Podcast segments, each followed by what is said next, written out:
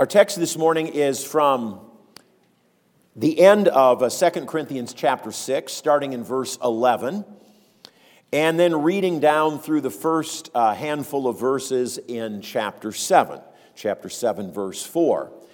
Uh, as always, I, I, invite you, you hear me say it every Sunday. I hope you don't get uh, tired of hearing me say it, but to have uh, your Bibles open and to follow.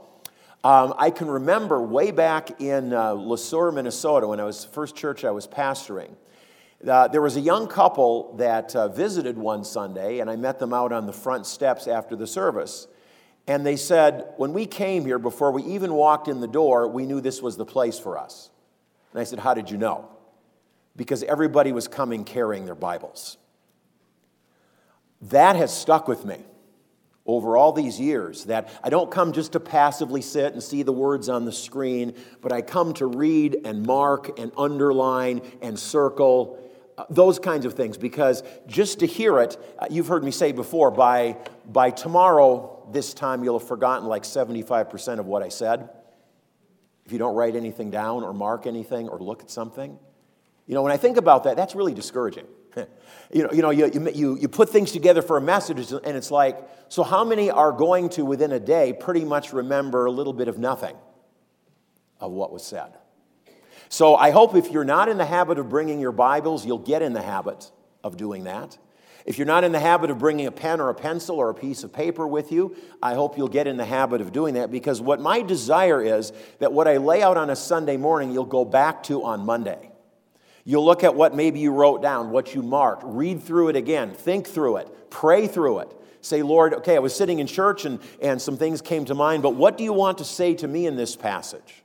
Um, what promises are there that I need to lay hold of? What things do I need to confess? How do I need to rightly respond to your word? So, so again, I, I challenge you to, to, bring your Bibles, have them open, follow along uh, in a heart to heart way as God's word is, is proclaimed. 2 Corinthians chapter 6, beginning at verse 11, Paul says, We have freely spoken to you, Corinthians. Our heart is wide open you are not restricted by us, but you are restricted in your own affections. In return, I speak as to children, widen your hearts also. Do not be unequally yoked together with unbelievers. For what partnership has righteousness with lawlessness? Or what fellowship has light with darkness? What accord has Christ with Belial? Or what portion does a believer share with an unbeliever? What agreement has the temple of God with idols? For we are the temple of the living God. As God said, I will make my dwelling among them and walk among them, and I will be their God, and they shall be my people. Therefore, go out from their midst and be separate from them, says the Lord, and touch no unclean thing.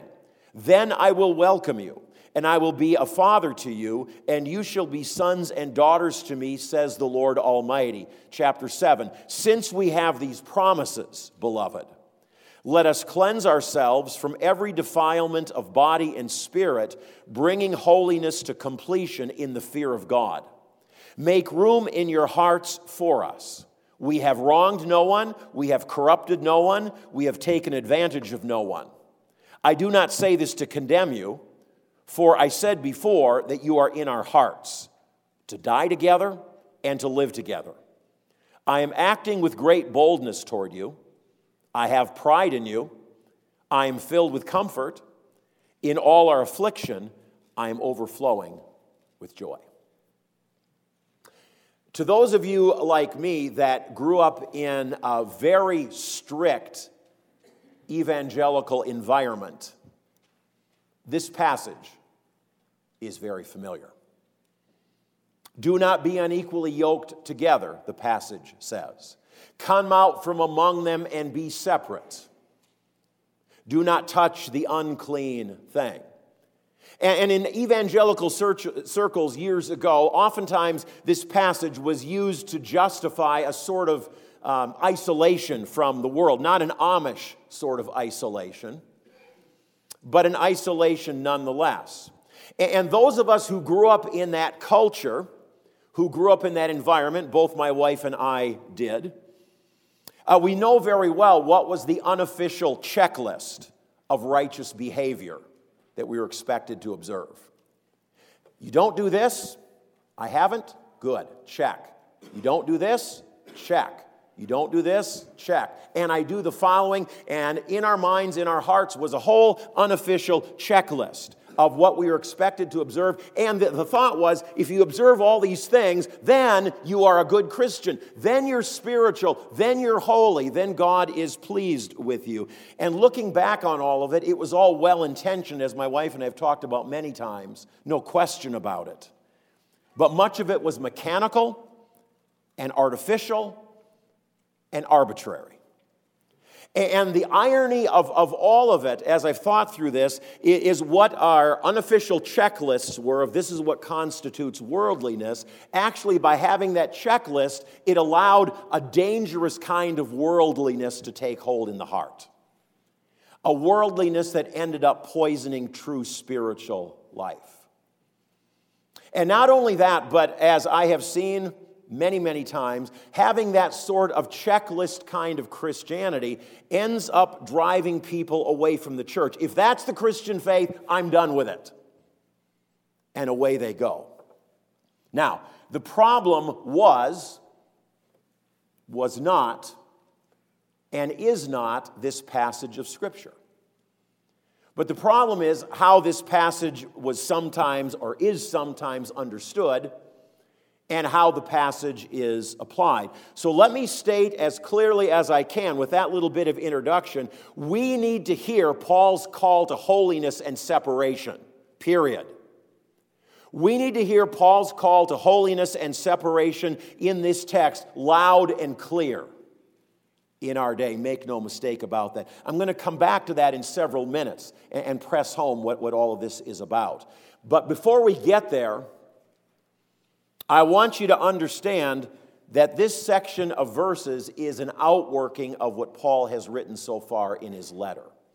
And if you were to go back, and if this were a Bible study, we would go back and look at chapter 2 and verse 14, where Paul starts defending his call. He starts his defense of his apostleship, of his ministry, of the message he preached. We're still in Paul's defense as, he's, as we come to this passage. And Paul starts his great defense all the way back in chapter 2 because there are those in the church who have become alienated from Paul. Not everybody, but there were those who had become alienated. There were those who were enamored of the, the false teachers who had come to Corinth who said, I know this is what Paul said. We've got a better gospel, a new and improved gospel. Don't listen to what he has to say. We've got the real thing. And there were those in Corinth who had started to buy into it and say, well, maybe Paul wasn't correct. Maybe he isn't sent by the Lord. Maybe he isn't an apostle. Maybe I shouldn't believe anything he says. And so Paul has been vigorously defending his ministry from chapter 2, verse 14 onward.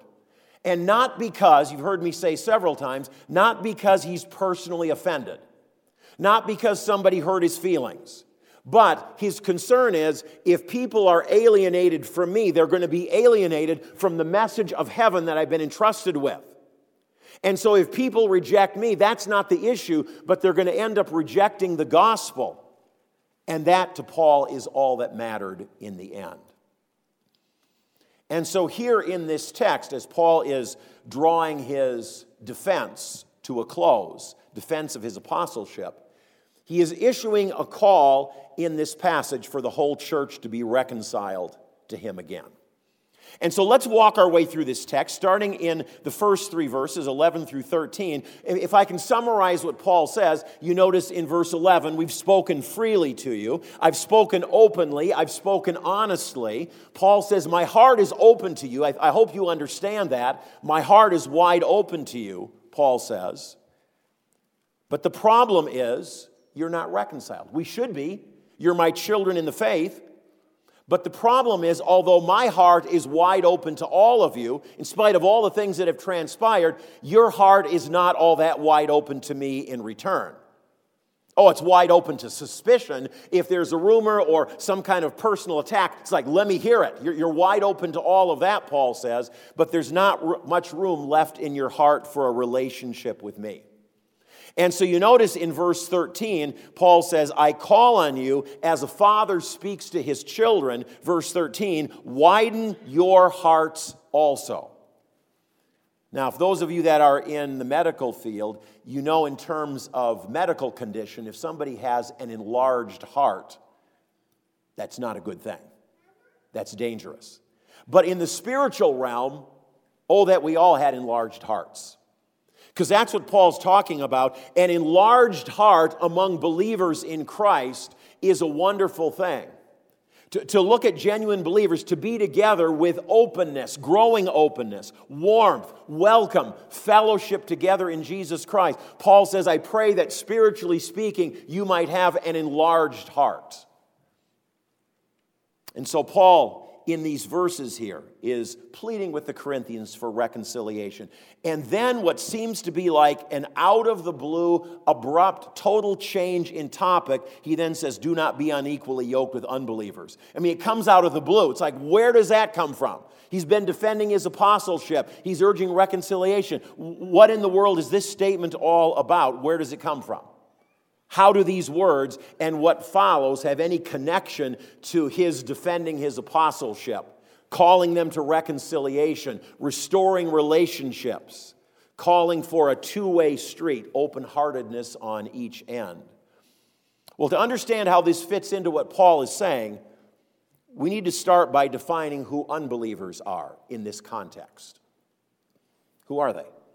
Well, there are some who look at this passage and say, well, what Paul is talking about is those outside the church, uh, those who are the pagan Gentiles that are in the culture in Corinth. Paul is speaking about them.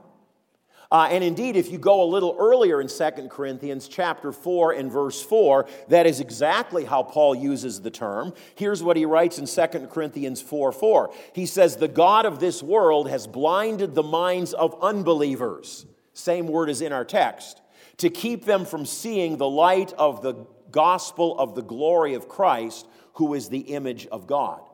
So, Paul in 4 4 is talking about unbelievers in the sense of those that are out in the world, those have nothing to do with the church, reject the whole idea of the Christian faith. It's ridiculous. They throw it all aside. Unbelievers, and they're blinded and they don't see the truth, Paul says. Now, if you were to read through 1 Corinthians, you would find that Paul uses the same word, unbeliever, 11 times in the letter. And in each case, it refers to the non Christian out there every time Paul uses it. In fact, when you read 1 Corinthians, you discover what part of the problem in the church in Corinth was that there were those in the congregation who were compromising with the pagan culture that was all around in the city of Corinth and indeed throughout the Roman Empire. There were those in the church who, if I can paraphrase, said, Hey, you know, I can believe in Jesus, but I can live my life in accordance with the norms and practices of the non Christians around me. I don't see what the problem is. There were those in the Corinthian congregation who said, you know, I can join in with pagan religious practices. I can go to church on Sunday, but then I can be involved in other pagan activities and believe in Jesus at the same time. What's the problem with that? There were others in Corinth. We discover this from Paul's first letter. I can attend these lavish banquets that various temples host. You know, Temple of Apollo might be hosting a Thursday night dinner, or the Temple of Venus, or whatever it might be. You know, I, I can go to one of those dinners that's sp- under the sponsorship of one of these pagan gods. I can have a great dinner. I can hang out with my friends, have a few drinks. I don't see what the problem is. And so, Paul in 1 Corinthians says that sort of thing cannot be. And he addresses it all very forcefully in his first letter to the Corinthians. And so the question is when Paul talks about unbelievers here, is he talking about the same sort of things he addressed in 1 Corinthians? Well, he certainly could be. I don't believe he actually is, but he certainly could be. But whether he is directly or not, without question, the words of our text are certainly applicable to every issue he raises in 1 Corinthians. But in the context of Paul defending his apostleship, calling for reconciliation with some in the church, to understand in the context, the unbelievers are those false teachers who had come to Corinth saying, I believe in Jesus, I'm a Christian, uh, I'm sent from heaven, listen to my message. And Paul says, they're not Christians. They call themselves that, But when you get right down to it, they are as much unbelievers as the pagan Apollo worshippers out in the city of Corinth. So Paul is speaking, yes, about unbelievers, but the peddlers of a false gospel, the false apostles. And Paul says, even though they claim the name of Christ, let's be straight about it, Paul says. They are unbelievers, have nothing to do with them is what he's saying in this passage. In fact, I want you to notice in chapter 11, where Paul will, near the end of his letter, get down to talking very specifically about those who have invaded Corinth after he's gone. And notice how Paul describes them. He, in, in verse 5 of chapter 11, he sarcastically calls them super apostles. Then in verse 13, he calls them fa- false apostles, deceitful workmen. They are those who disguise themselves, he says, as apostles of Christ. They disguise themselves as servants of righteousness. Their end will correspond to their deeds. That sounds kind of dire, doesn't it? What is their end? Well, you can understand Paul's implication. And then he ends in verse 26 by calling them false brothers, or the NIV translates it false believers. And so when Paul says, have no fellowship with unbelievers, in the context, he's talking about the false teachers who claim the name of Christ, but they're just as much an unbeliever as everybody else in Corinth. No matter what they profess, no matter what they claim, no matter how holy they seem to be, they are outside of Christ, they are unbelievers, and have nothing to do with them. And so, Paul in this passage speaks to that issue.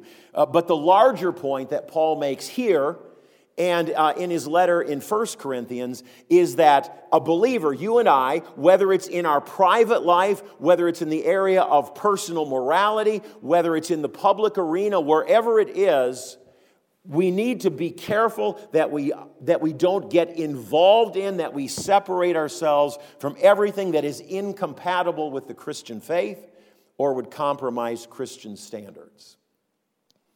Now, don't misunderstand Paul's words. 1 Corinthians chapter 5, Paul makes it clear that setting such boundaries doesn't mean that believers are to avoid contact with unbelievers. Paul says this in 1 Corinthians 5:10. He said, "If that's what I'm saying, which I'm not, but if that's what I'm saying to quote Paul, then you would need to go out of the world." you couldn't live on planet Earth. So I'm not saying that. No, we associate with unbelievers all the time, every day, in all the things of ordinary life. This passage isn't addressing any of that. But by the very nature of things, there cannot be an active heart fellowship, a partnership, an alliance between the believer and unbeliever because there are things that ultimately matter where we are miles and miles apart. We can't be involved and tied in with something that brings dishonor and discredit to Jesus Christ.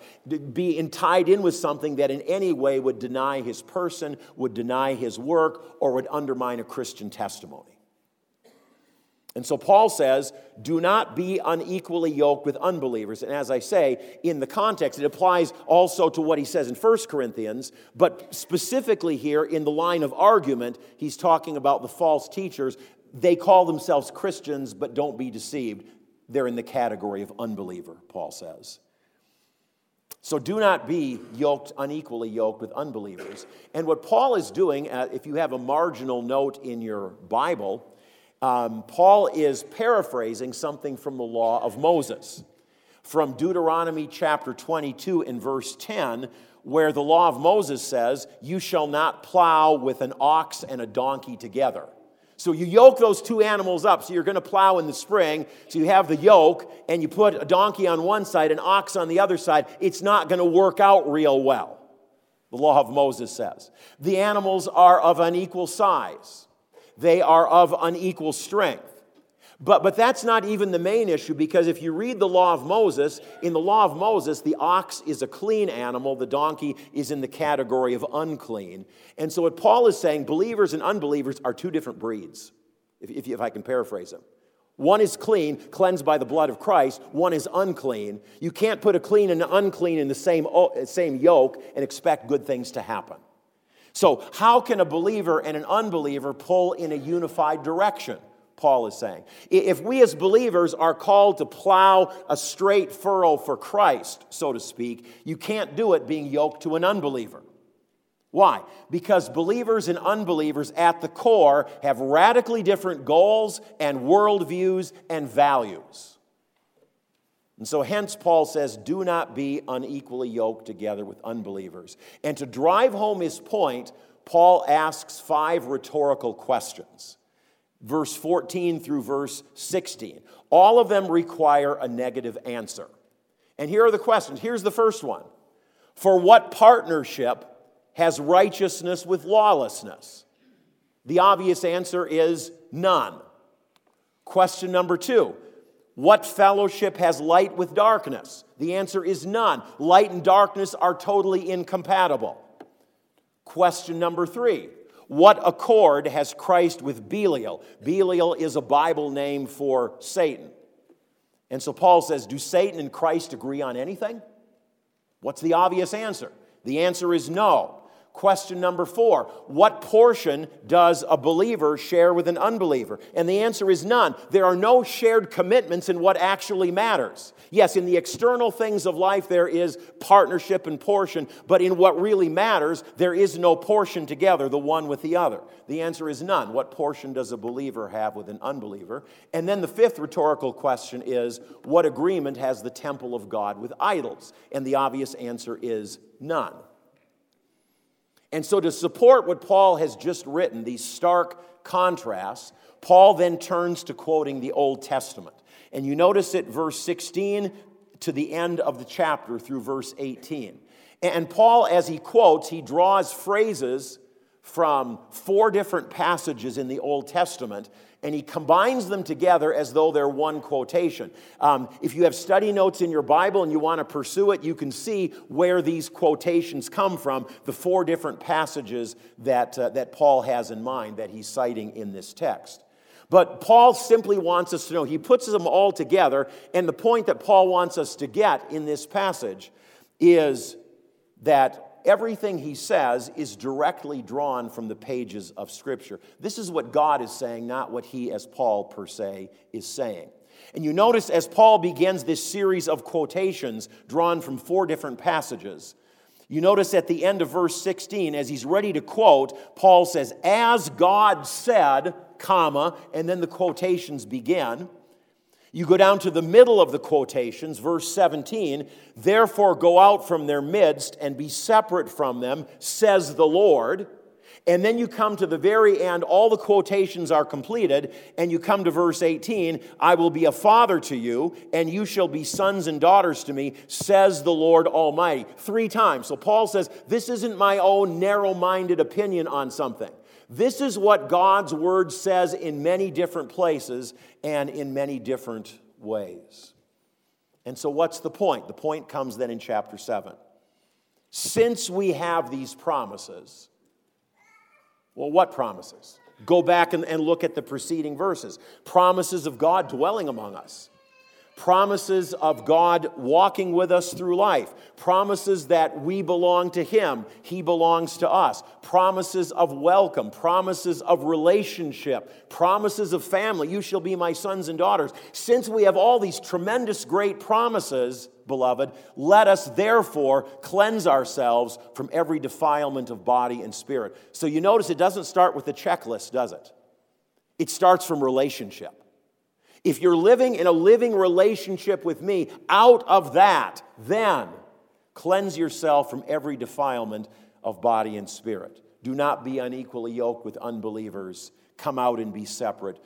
Don't touch the unclean. And notice at the end of 7, chapter 7, verse 1 bring holiness to completion, to maturity in the fear of God. That's a key passage, a key verse for. So, how do we grow in holiness? Is it the checklist or is it something else? You notice, bring holiness to completion in the fear of God, out of reverence for God, out of awe for Him, out of a living relationship with the Lord. Let us, out of that, continue to grow in grace, continue to grow in holiness, in thought, in word, and deed. Let us press on to maturity, as Hebrews 6 1 puts it. Let us keep ourselves unspotted from the world, James chapter 1 and verse 27. And so the path to holiness, which is what we're called to in this passage, The, the way to separation from this world, which we're called to in this passage, is not willpower, it's not rules, it's not checklists, but it is relationship, it is worship. Do you notice that? In the fear of God. When that is as it should be, then that will spur you. How should I live my life? What should I do? What should I not do? What's pleasing to the Lord? You start with the relationship being strong, vibrant, growing, and healthy. And then, under the Spirit of God, you say, What does this look like for me in my life, in my walk with Him? Well, then Paul comes full circle. Um, back in verse 13, beginning of our text, Paul had said to the Corinthians, Widen your hearts to us. And now in chapter 7, verse 2, he comes back to it and he says, Make room in your hearts for us. Why should your heart remain closed to me? Paul says. Because as you know, this is what he's saying to the Corinthians there is nothing in my past conduct, there is nothing in my teaching that lends any substance to the criticisms, to the charges that have been leveled against me. What does he say in verse 2? I've injured no one, I've not led anyone astray, I've not taken advantage of anybody, Paul says.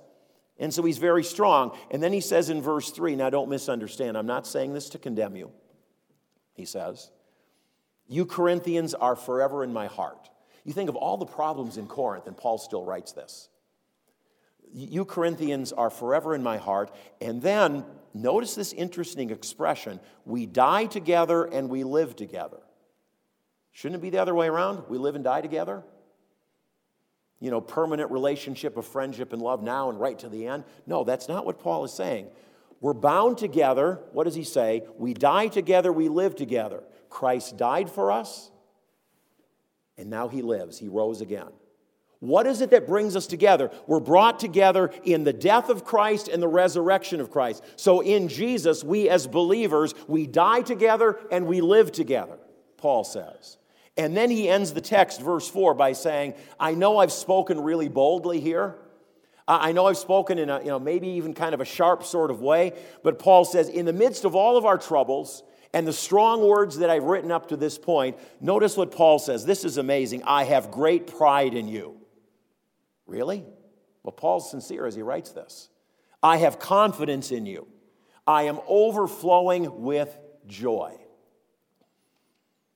All right, that's our text. So now I want to come to the practical application for you and me. I want you to understand the text first and now the so what of it all for you and me. And so I want to touch on three takeaways in closing from this passage. And here's the first one this passage calls us to separate from those who deny the fundamentals of biblical Christianity. Make no mistake about it. This passage calls us to separation from those who deny the fundamentals of biblical Christianity, but not from those who differ with us on minor matters of interpretation. So, for example, talking about the coming of Christ, I think this is how the rapture is going to happen. No, I think it's going to be this way. Oh, I can't have fellowship with you. We're not in agreement.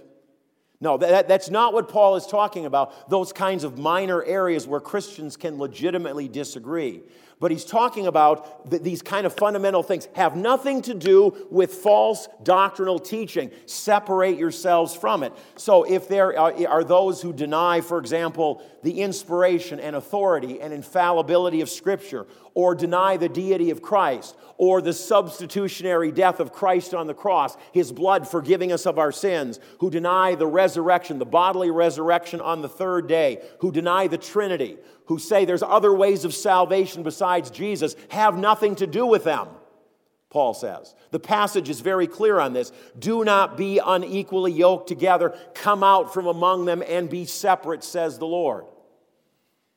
I would even say this has to do with denominations. If there are Christians in denominations who uh, have set aside some of these things or on moral, ethical issues, I would say that Christian needs to get out of that congregation and go somewhere else. This is to me what this passage says come out from among them and be separate. But it's not talking about separating from those who aren't our denomination. uh, who don't interpret everything exactly like we do, or say, here's how we should do ministry. No, I think we should do it this way. No, that, that's not the issue here. It's not a call to split theological hairs and then separate from those on little minuscule points we disagree with. But we need to understand this in this day because there are things in our society, in our culture, and theology. We need to take a stand on these things and say, I'm not going to have anything to do with X or Y. Paul says, come out from among that, those kinds of things and be separate. Don't in any way be unequally yoked together. This passage is very clear on that. Here's the second takeaway this passage is a call to repentance. It is a call to reckon with sin in our own lives and in the life of the church. What did Jesus say in John's gospel? To paraphrase him, Jesus said, We are in the world, yes, but we are not of the world. And what I find in so many churches, and yes, even in professing evangelical churches, how many that sit in an evangelical church are more and more like the world or of the world or are accepting and adopting of things in culture and society. That shouldn't be so. And as I've been thinking about this, I think the root of the problem, especially in evangelicalism, which our church is part of, part of the root problem is a pervasive biblical ignorance.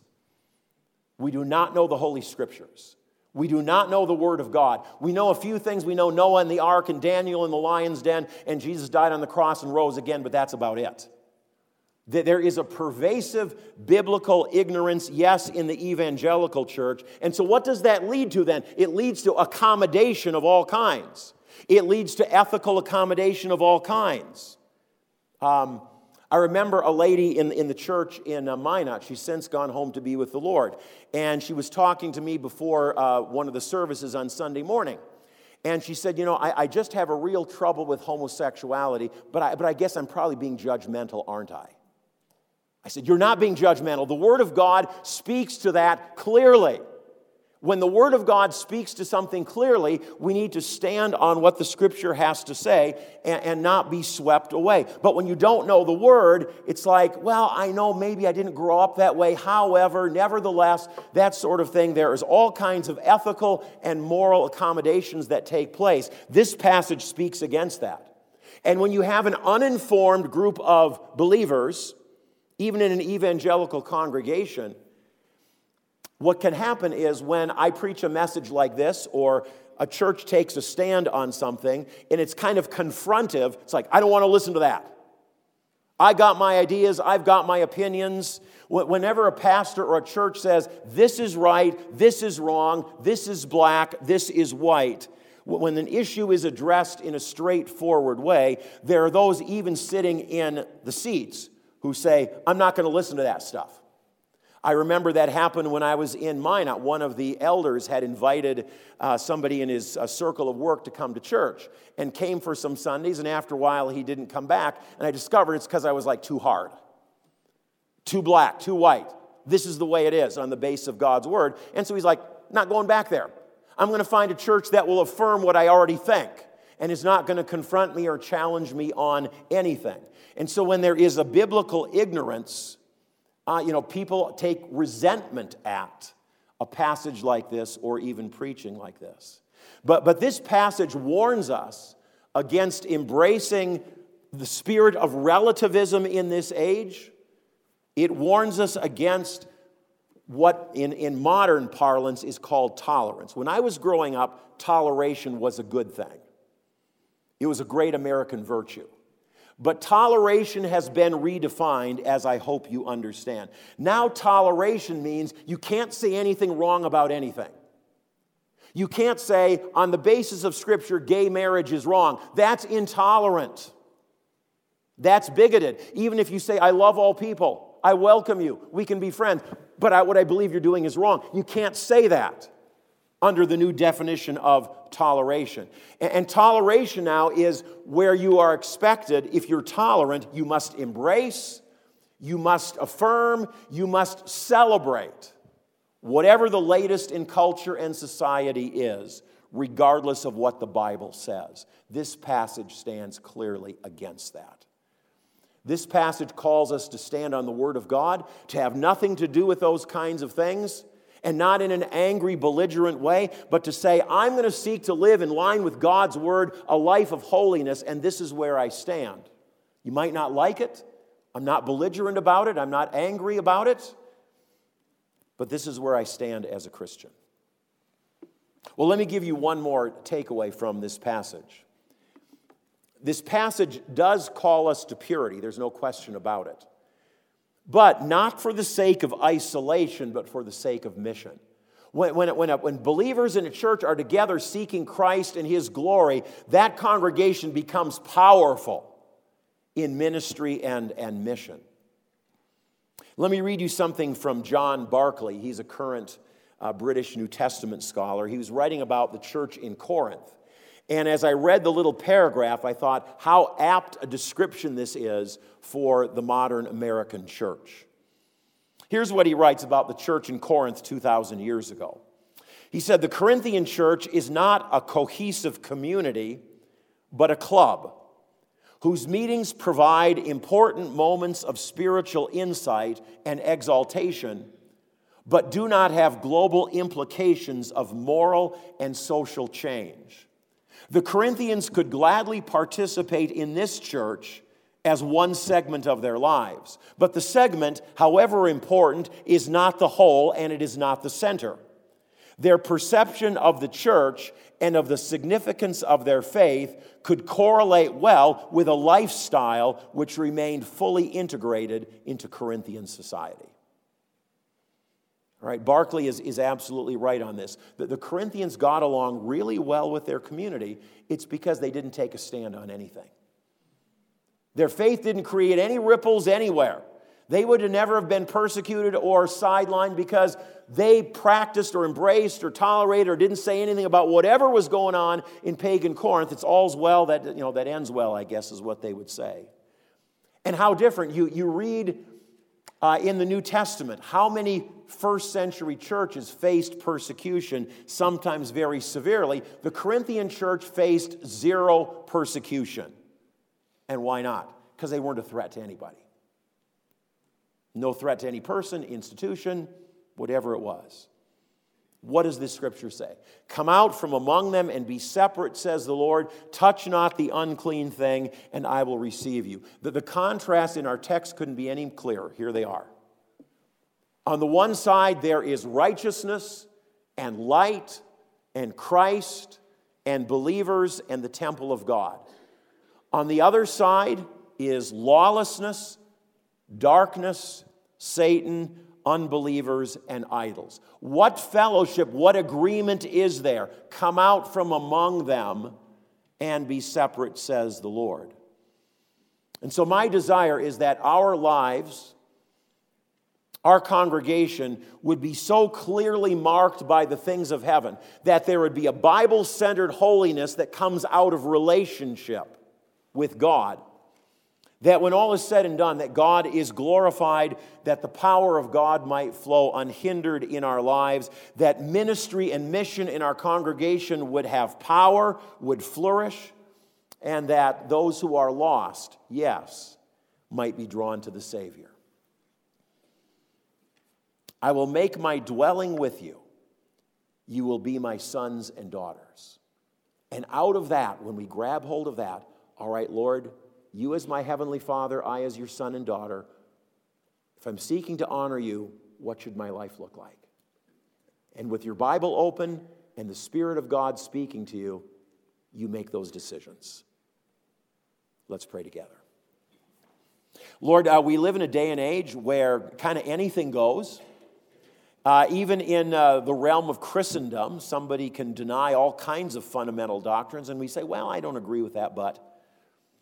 Or when it comes to moral issues uh, of all kinds, some right at the forefront in society, we can say, well, I don't agree, that wasn't how I was brought up, or, or those kind of milquetoast things. Uh, but Lord, we need to take a stand.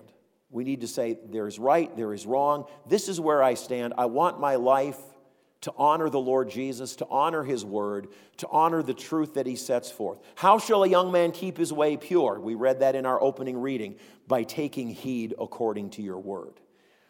And so, Lord, we don't withdraw from the world. We're in the world. We interact with all kinds of people every day. That's how it should be. That's the way it is. How are we going to reach anybody if we go live off in a shack out in the middle of the prairie? So you, have called us to interact with people on every level. And, and what a joy that can be. But in the midst of it all, let our light shine. Let our convictions be firm. Let Jesus be seen. We ask these things for his sake. Amen.